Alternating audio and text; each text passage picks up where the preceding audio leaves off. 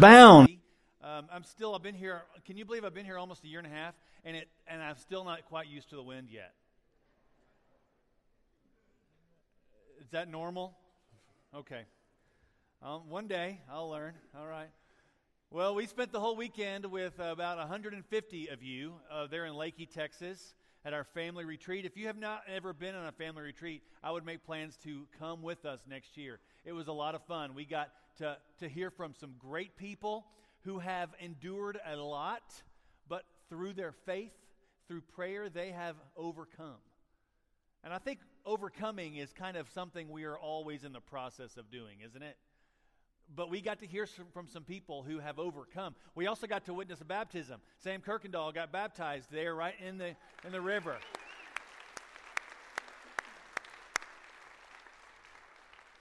I'll present his Bible to him next week, and you'll probably see a video of that. But oh man, that was great. That was just great to see his mom and dad there baptizing him. And and fortunately, you know, our car on the way back didn't blow up. So that was a nice.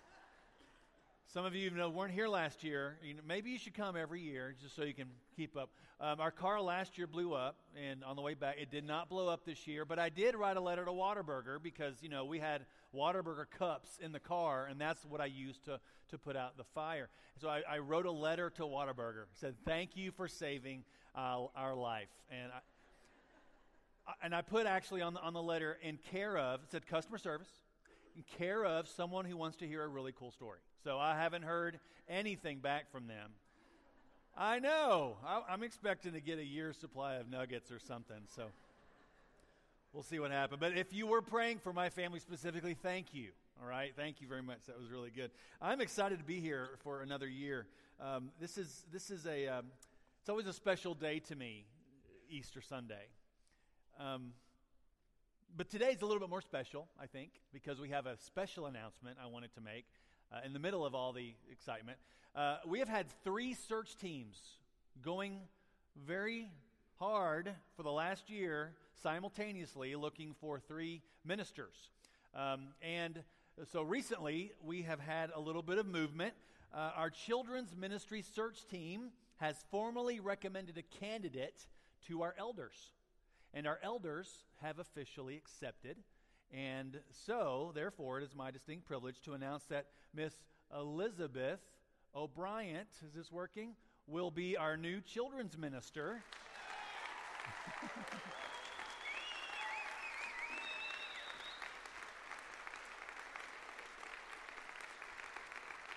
Very exciting. She's right here in the front. She's not going to start till July, and I'll do the commission. But if you want to stand up, just you know, wave and let everybody see. Hey there, there you are. Okay, good.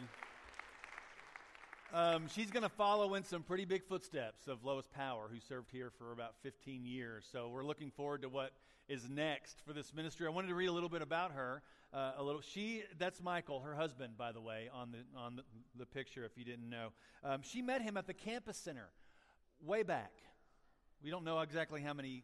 I mean, you do. Uh, she, she, they met at the campus center, and they were married and have been married for a long time. She's got three sons. She's got a beautiful granddaughter, some be- a beautiful daughter-in-law, and she's been a member here at this church family for 39 years since she was just a child, a baby, right?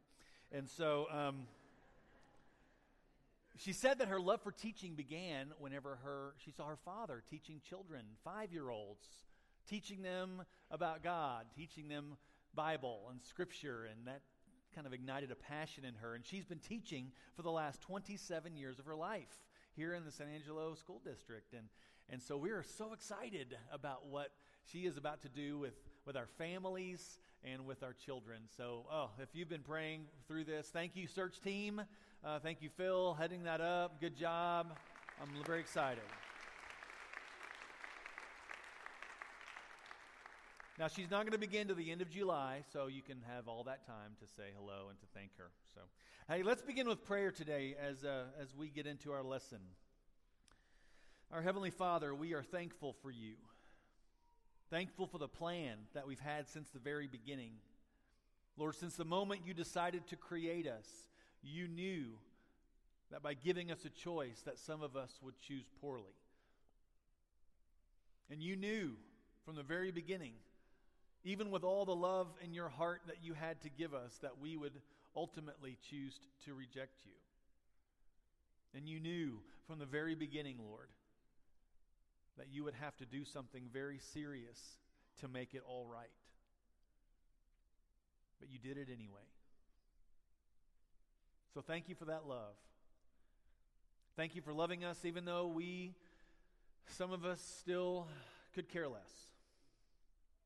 And thank you for loving us, Lord, even if we don't feel that we are lovable. Lord, we pray for our Christian brothers and sisters across the world who are celebrating right now. Some people are in the midst of danger. Some people are hiding. Some people are doing this in secret. And some in Sri Lanka, Lord, have lost their lives because they chose to gather out in the open in front of everyone. Seems that some people want to squelch and silence the truth, silence the joy that we have through Jesus Christ. Lord, I pray for those families and those people, and I pray that you would be with those offenders, those people who think that through violence they can, they can make things better. Lord, I pray for them. I pray that in this room today that this spark will happen in our lives so that the gospel will flow through us as we leave here today because we have something that the world does not and that is hope. So thank you. In Jesus' name, amen. So today we celebrate the resurrection of Jesus. Now, our series is Yeshua. Yeshua. We've been talking through this for a few weeks. We're going to be going a few more weeks. If you didn't get a chance to hear last week's sermon, it is online. It's on our website. It's also on uh, YouTube. Just look for Johnson Street Church of Christ and you'll see last week's as well. You know, Easter has been celebrated since the early church for thousands of years. Its roots are in Pascha or Passover. And long before there were any denominations, long before there was any type of pope or any idea of a pope, long before there was anything other than early followers of Jesus, the, the uh, early church celebrated Easter, Passover. And yes, they celebrated the death and the resurrection of Yeshua every time that they met, but they also celebrated again at Passover, Easter. The sacrifice that was once and for all still echoes throughout the world, throughout history. Probably the most significant event in human history. And today we celebrate this resurrection. Because that was the moment that everything changed. Everything. And I'd like to begin today with kind of echoing some things that Michael said, communicating to you what I believe, and this is from 1 Corinthians chapter 15. This is the words of Paul. And just, just imagine Paul's up here reading this to you, and, and I hope it's encouraging because I wanted to remind us of the things that I hope we all believe. Let's read this, or I'll read this. Now, brothers and sisters, I wanted to remind you of the gospel I preached to you, which you received and on which you have taken your stand. By this gospel you are saved, if you hold firmly to the word I preached to you. Otherwise, you have believed in vain. For what I received, I passed on to you as of first importance that Christ died for our sins according to the Scriptures, that he was buried, that he was raised on the third day according to the Scriptures. And if Christ had not been raised, your faith is futile. You're still in your sins. But Christ has indeed been raised from the dead. Amen? The first fruits of those who have fallen asleep. For since death came through a man, that original moment when sin entered the world, because death came through one man, the resurrection of the dead also comes through a man. For as in Adam, all die. So in Christ, mm, all will be made alive. Yeshua means salvation. It's a form of God saves. Yeshua is the Lamb of God that was sent to take away the sins of the world. And that sin that ultimately leads to death has been overcome by the power of God through Yeshua our Savior. Yeshua, remember, he told us very clearly in John 16 that in this world you will have trouble. And you've probably been seeing the news blow up this morning, but in Sri Lanka there are over 450 wounded. We usually gloss over that word wounded whenever we read about bombs, but when you're wounded in a bomb, that is wound that will be with you for the rest of your life. There's about 240 plus people that have lost their lives because they chose to worship in the open. What's, this is what we do. We're not hiding. Even in some of the most difficult and barbaric places in the world, they are choosing to worship in public. Courage. Because Jesus said, In this world you will have trouble. But he also said, But take heart, because I have overcome the world. He has overcome. And I can only imagine those around him listening to him in that moment, how they, they believed it, but I don't know if they really quite fully understood it. And I can only imagine what they thought just a few days or weeks or months later whenever Jesus was suddenly arrested. Arrested. Taken to a secret gathering of Jewish leaders in the dark at night, beaten and tortured until he was finally crucified like a common criminal. And I wonder if he remembered them saying, him saying to them, Take heart, I have overcome the world. And as he hung on the cross, I wonder if those words were just kind of pinging around in their brains. And I wonder if those people who scattered, those people who, who were running as far as they could whenever they heard the news of his death, I wonder if in the midst of their tears, if they questioned whether or not he was telling the truth, if he really did overcome the world because it seems a whole lot like he was the one who was overcome. All they were left is alone and empty. Of course, we know the story. We know how it ends. Privilege of being in 21st century America, but they didn't have a clue as to what was next. For these few, the immediate understanding was this, this, this idea of finality, irreversible. This was it. They'd never seen anybody come back from this. Well, you know, they did, but the one who was bringing people back was the one that was now on the cross. Some things, it seems, are irreversible. But Friday would tr- slowly transition into Saturday. And Saturday was the Passover, it was a day of celebration. It's probably a light atmosphere around. People were excited. You know, the typical greeting on, on Sabbath is Shabbat Shalom, peaceful Sabbath. So imagine being in this area with all of this weight on you, and someone comes up and says, Shabbat Shalom. Shabbat Shalom. Shabbat Shalom. I can see people just singing. And you know, that's something I had to learn as a, as a married man is don't be excited when my wife is not. y'all been y'all been there? Do you not see that I'm upset right now? But can you imagine these people? I mean, really, their world is ending, and people are probably saying Shabbat Shalom, clueless. I can imagine how much that that weighed on them and made them even heavier and heavier. Because for these people, these followers of Yeshua, it was anything but a peaceful Sabbath.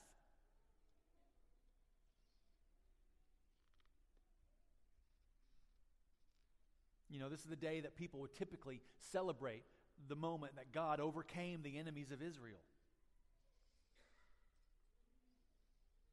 The power of God being shown through this parting of the waters moment.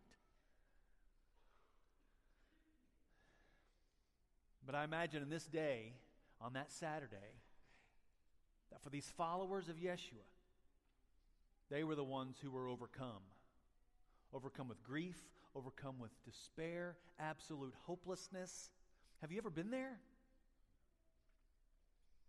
In a hopeless circumstance beyond your control, or maybe it's a situation that you kind of got into yourself. But you really don't see a way out. And somehow you found yourself in a place where you really you don't know what to do or where to go or you can't see any way forward. Yeshua was in a similar situation and the outcome for him was death. And since the very beginning, one irreversible situation for every living thing has been death. Even Lazarus died again, even though Jesus raised him to life. But for Saturday, there's also a Sunday. Turn to John 20. We're going to read this. We're going to we're going to go through a little bit of the text that Michael went through. And I love this that we get to kind of rest in this particular scripture. We've kind of hit every area today one from Matthew, one from Luke. Today is John, John 20. I'm going to go through this just for a moment.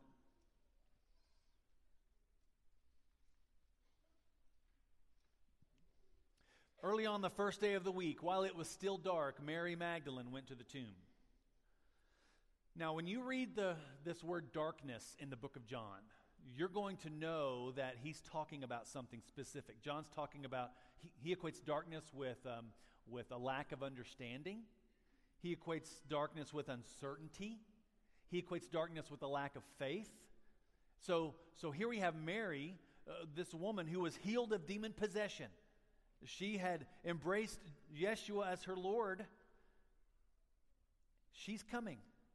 This devoted follower of, of Yeshua, she has gone in the darkness, in uncertainty, with a lack of faith and a lack of understanding to prepare Jesus' body. Now, remember, Jesus died on, right, right before Sabbath. So you have Joseph of Arimathea um, and Nicodemus was helping him. You had these men ask for the body of Jesus, and they quickly prepared it before the, the uh, Sabbath came. They wanted to get it done quickly. So whatever they did, it was quick. So I'm sure Mary said, you know, they're men, right? There's a lot of details they didn't think of. And so I'm sure she's going to make it right because that's what you do. And she loved Yeshua. So she's going there um, in the dark to give him the honor she really deserved. She came in darkness, fully expecting to see a dead man in a very cold tomb. And she saw that the stone had been ro- re- removed from the entrance. So she came running to Simon Peter and to the other disciple, the one Jesus loved, and said, They have taken the Lord out of the tomb, and we don't know where they have put him. I mean, you can kind of see shock, grief, and panic here. Resurrection was the furthest thing from her mind in this moment. So Peter and the other disciple started for the tomb. Both were running, but the other disciple outran Peter and reached the tomb first. I love saying, Thanks, John, for letting us know who won the race. He bent over, John, and, and, John bent over and looked in at the strips of linen lying there, but did not go in. Now, there was a burial custom for the Jewish man. It's for everybody, but for the Jewish man specifically, um, they would cover the body with ointment and with oils, and then they would go and wrap the dead with linen cloths. They did that mostly for everybody. Sometimes the linen cloths were probably soaked in ointment, soaked in perfume, soaked in oils. Um, but for the faithful men, those who loved God and were, were, were devoted to, to, to God and to His law. What they would do is they would take their talit. You remember the talit that I had here several months ago? They would take that and they would wrap that talit around their head. That's a, that's a Jewish prayer shawl. Um, today it's more of a shawl. Back then it was more of a garment. Full garment. They would they, they had tzitzit with the little tassels on the end, and uh, they were all very symbolic. But they would cut off the tzitzit and they would take that and give it to the family. But they would wrap this talit, this prayer garment, around their head. And uh, this Jewish man, this was sacred. It's a very sacred garment. Now, whenever they take this talit off, they had a very traditional way of, t- of, of, taking it off. They still do. If you ever go to a, a, Sabbath or you see someone doing this, they'll, they will take it off. They'll say a blessing, take it off. They will fold it in a particular way. They will kiss it, and they will set it down separate apart from any of the other garments that they will typically wear. Then Simon Peter came along behind him and went straight into the tomb. He saw the strips of linen lying there, as well as the cloth that had been wrapped around Jesus' head. The cloth was still lying in its place, separate from the linen. And finally, the other disciple who had reached the tomb first also went inside. He saw and he believed. can imagine when they saw this, they realized that only a devout and holy Jewish man would have folded this talit in this way. A Roman guard would not have known how to fold that. If they say he was stolen, a, a thief and a robber wouldn't have known how to fold this talit. They wouldn't have done that. But for Jesus, I don't know what happened in that moment he rose, but, but he took some time with this. And I'm sure he said the blessing folded it, kissed it, and set it down. Because this prayer shawl was, was a significant, significant thing to Jesus because it represented prayer. This was Jesus' connection to God. That it was prayer. He didn't have a special hotline or a red phone to God that we don't have. He had prayer, just as we have prayer. Prayer was his source of connection to God, and it's still our source of connection today. Prayer was what helped him overcome every negative thing he ever experienced. It, prayer was what helped him to cast out demons. Prayer was what helped him to heal. Prayer was what helped him to speak the words of God to the people that were around him. Prayer, prayer, this connection, this continual connection to God. It was his power to overcome. Now, here we have Mary standing outside the tomb crying. And as she wept, she bent over to look into the tomb, and she saw two angels in white seated where Jesus' body had been, one at the head and the other at the foot. And they asked her, Woman, why are you crying? They've taken my Lord away, she said, and I don't know where they've put him. And at this, she turned around and saw Jesus standing there, but she didn't realize that it was Jesus. I think this is very significant because when we are overcome, have you ever been to that place where you just overcome? Overwhelmed, overloaded, overburdened. When you're overcome and you've given in, it's, it's merely, nearly impossible to see anything clearly, no matter what's in front of you. It's difficult to see beyond ourselves, beyond what we want. Mary, she had completely given in to her grief. Understandable. All she could see was an empty tomb. Her fear and despair had clouded her sight to the point where she couldn't even recognize the angels for what they were, or the fact that there were two people inside there that she didn't even know that they were significant. She just wanted to know and, and figure out where's Jesus? And she was even overcome to the point where she didn't even recognize Yeshua, who was standing right there next to her. But he asked her, Jesus, he asked her, Woman, why are you crying? Who is it you're looking for? I think that's a question that he's still asking us today. Thinking he was a gardener, I love that. Thinking he was a gardener. She said, Sir, if you've carried him away, just tell me where you've put him and I will get him. Jesus said to her, Mary. She turned toward him and cried out in Aramaic, Rabboni, which means teacher. I know what it means to feel overcome. I've given in.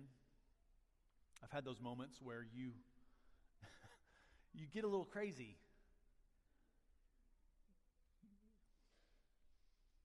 And I'm sure you know what it feels like too. I think some people here have already given in, and some people are living in this point where, where you're overcome and you don't know what else to do, so you're just going with it. And I'm sure there are people in this room, in a seat, wondering how they're going to get out of whatever it is they're, they found themselves in. So if you're looking to know a way out, I'm here to remind you today, every day, that yes, there's a way forward. There's a way through. It's Yeshua. Salvation. Because Yeshua was dead in a very cold tomb but no longer because he's risen. Death, the one constant since the very beginning, has been overcome. And I believe this. Yeshua really has overcome the world. That, that was it. That was the last thing that was keeping us down is death. He conquered it. He overcame that. He really has overcome the world. And, and in those deep, dark moments of your life, in the middle of your fear, of your self pity, of your anger, of your pride and addiction and your hurt, if you listen, I really believe that you will hear the voice of Yeshua calling your name. I know you've heard that, and we may kind of dismiss that, yeah, yeah, yeah, I know he's calling me. No, I want to tell you, I believe he's calling your name.